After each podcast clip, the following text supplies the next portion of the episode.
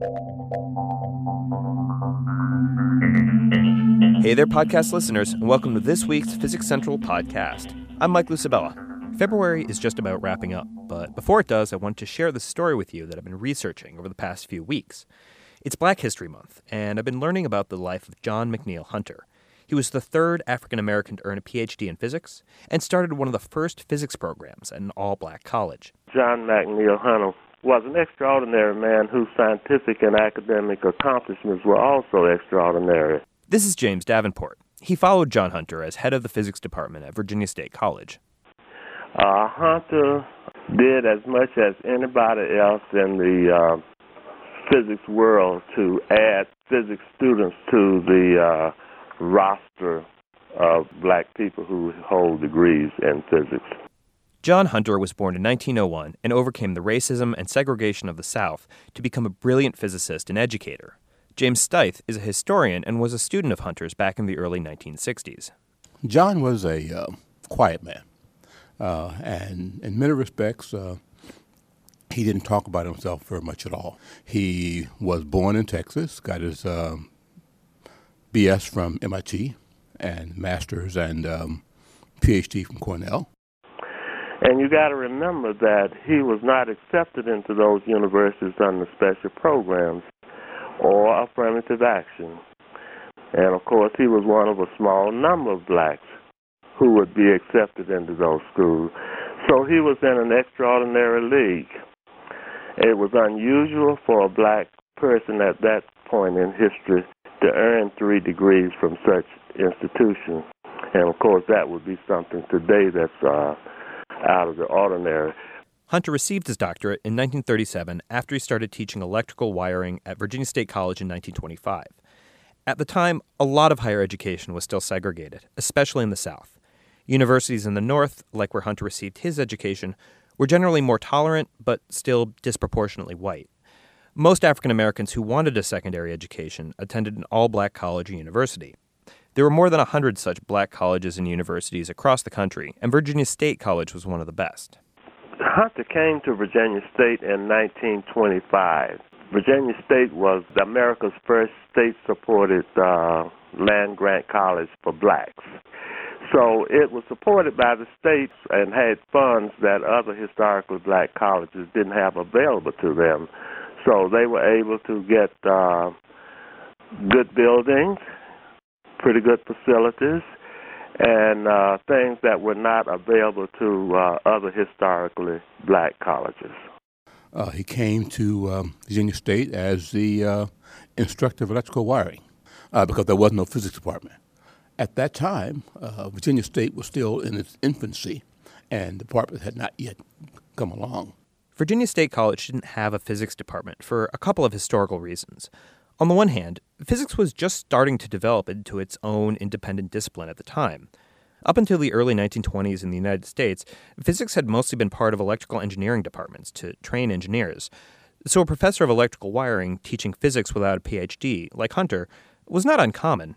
That being said, it was still much less common to have a physics program at an all black college. School segregation and economic inequality had kept countless talented black students from graduating high school and pursuing careers in science or getting degrees in any subject. To put it in perspective, when Hunter started teaching, there were about a thousand physicists with PhDs in the United States, only one of whom was black. Up to that point, only two African Americans in history had earned PhDs in physics. Ever. Even though it was less common for physicists at the time to have a PhD, African Americans were disproportionately cut out of academia. Twelve years after he started teaching, Hunter would become the third African American to receive a PhD in physics. There were very few programs in the sciences and math. And of course, what Hunter did was to uh, establish recognizable programs in uh, physics, math, and biology. When John Hunter started the physics department at Virginia State College, it marked a turning point. Hunter's first physics student, Charles Townes, finished his undergrad in 1935. Hunter received his own PhD in 1937, and then two years later, Herman Branson, another physics student of Hunter's, became the fourth African American to earn a doctorate. Many more students soon followed, both at Virginia State and schools across the country. Uh, he was the uh, first uh, department chair of the um, physics department at Virginia State University. Uh, he actually started that department. By 1963, he had um, 10 African Americans who had gotten uh, the doctorate in physics. And he was extremely proud of the fact that the small school, you know, had produced, you know, you know, for that time, a significant number of, uh, of PhDs. Hunter worked with the other professors at the school to build up programs in science, technology, engineering, and math, what we call today the STEM programs. And we had what we call the Big Three Dr. T. Nelson Baker, Dr. Reuben R. McDaniel, uh, McDaniel in mathematics, and, and Baker in, uh, in chemistry, who were the people who sort of formed the STEM, we didn't call it that back in those days, but the STEM coalition of Virginia State. And of course, his wife uh, helped him produce these students. She was a mathematician. As a matter of fact, his wife had a um, Bachelor of Science degree in mathematics from uh, Howard University, uh, Master of in mathematics from uh, Harvard, and she was the first woman uh, to receive a doctorate in it, doctorate from the University of Virginia in any field, which she received in mathematics education. So they worked together. Uh, Hunter uh, Hunter's students usually took their mathematics uh, under his wife. Together, they made Virginia State College a major center for African American science students. As head of the physics department, Hunter made sure the physics graduates coming out of his college were the best there were. Well, uh, he was a uh, a stickler for for excellence, and he was um, um, tough on on his students, and uh, his goal was to make sure that he prepared them for uh, life after Virginia State. One of the stories I like to tell is that when I took a um, uh, under Dr. Hunter, there was a course in the curriculum called electrical measurements. He would give you a box that contained the equipment you needed for the next experiment that you had to do. So I stopped to get it. And uh, Dr. Hunter uh, gave me the box, and I looked at it, and I said, Well, Dr. Hunter, the experiment calls for a power supply. Uh, I don't see one in here. He says, It's in there. I says, I don't see a power supply. So he says, What's a uh, what's the power supply? And I told him what a power supply was. He said, Well, what, what's it made of? I says, Well, resistors, transistors. You know, I went at the name. He says, Look in the box, it's in there. And so I said, You mean that um, I have to build a power supply before I can start? And he said, Well, yes. I said, Well, no one else has to do that. And he says, There aren't physics majors who are going to go someplace and and and that was the uh, you know the kind of person that that that he was, and uh, he believed in challenging you, and that um, if you were a physics major, you were supposed to do just a little bit more than all the other folks who were who were taking the course. I mean, that's the kind of influence that he had. He was clear on what undergraduate uh, physics students needed to know and the skills they needed in order to be successful students at prestigious graduate schools. He didn't compromise on those standards, and he didn't uh, dilute uh, dilute them in order to uh, be popular with the students. Though he was notorious throughout the campus for being a hard professor, he also went out of his way for his students. He wanted his students to have more than just the rote skills needed for physics careers after college. He wanted them to have the professional contacts and exposure as well whenever there was an APS Washington meeting, he would close down the department. And uh, all physics majors uh, were told to meet on the circle, and he would, uh, would pile into his car and come to the APS uh, Washington meeting. Uh, and then, you know, there was this house across the street, and, uh, and, and we would bunk there, and sometimes there would be, you know, eight, nine guys to a room.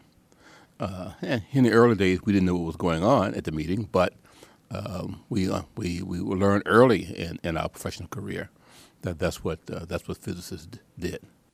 He was also willing to step in and make sure the students he thought showed the most promise made the best career choices. So I'm walking by uh, Dr. Hunter's office. He said, You want to go to graduate school? And I said, Well, I um, can't go to graduate school because I have to go into the Army. He says, Didn't ask you that. Do you want to go to graduate school? And so I said, Well, I um, can't go to graduate school because I don't have any money. And he says, Didn't ask you that. Do you want to go to graduate school? I said, Well, yes, I do. He said, Well, come into my office. And uh, he picked up the telephone. He called Second Army uh, and, and asked if they would release me for a year so, so that I could go to graduate school and get a master's because he had some money from NSF and uh, he would um, he would underwrite the costs, and uh, that's what started me on on the uh, on the road to graduate school. Every African American in the South faced racism and discrimination on a daily basis. In the 1950s and the 1960s, the civil rights movement made tremendous inroads towards equality. And though he didn't participate in marches or sit ins himself, Hunter fought injustice through the accomplishments of his students.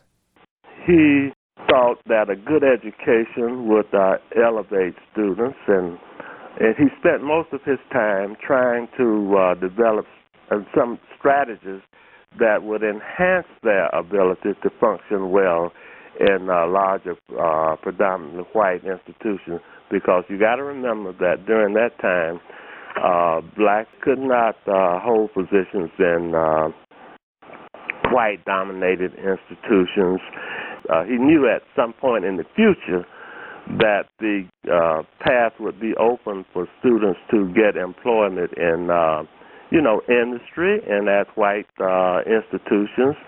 And so he spent his energies preparing them to do so rather than uh, uh, devoting his energies to uh, fighting the uh, injustices of the period. One of the uh, the questions that we had in the back of our mind was whether or not the education we were receiving was good enough to compete with, uh, you know, the guys from some of the bigger white schools when, when we got there.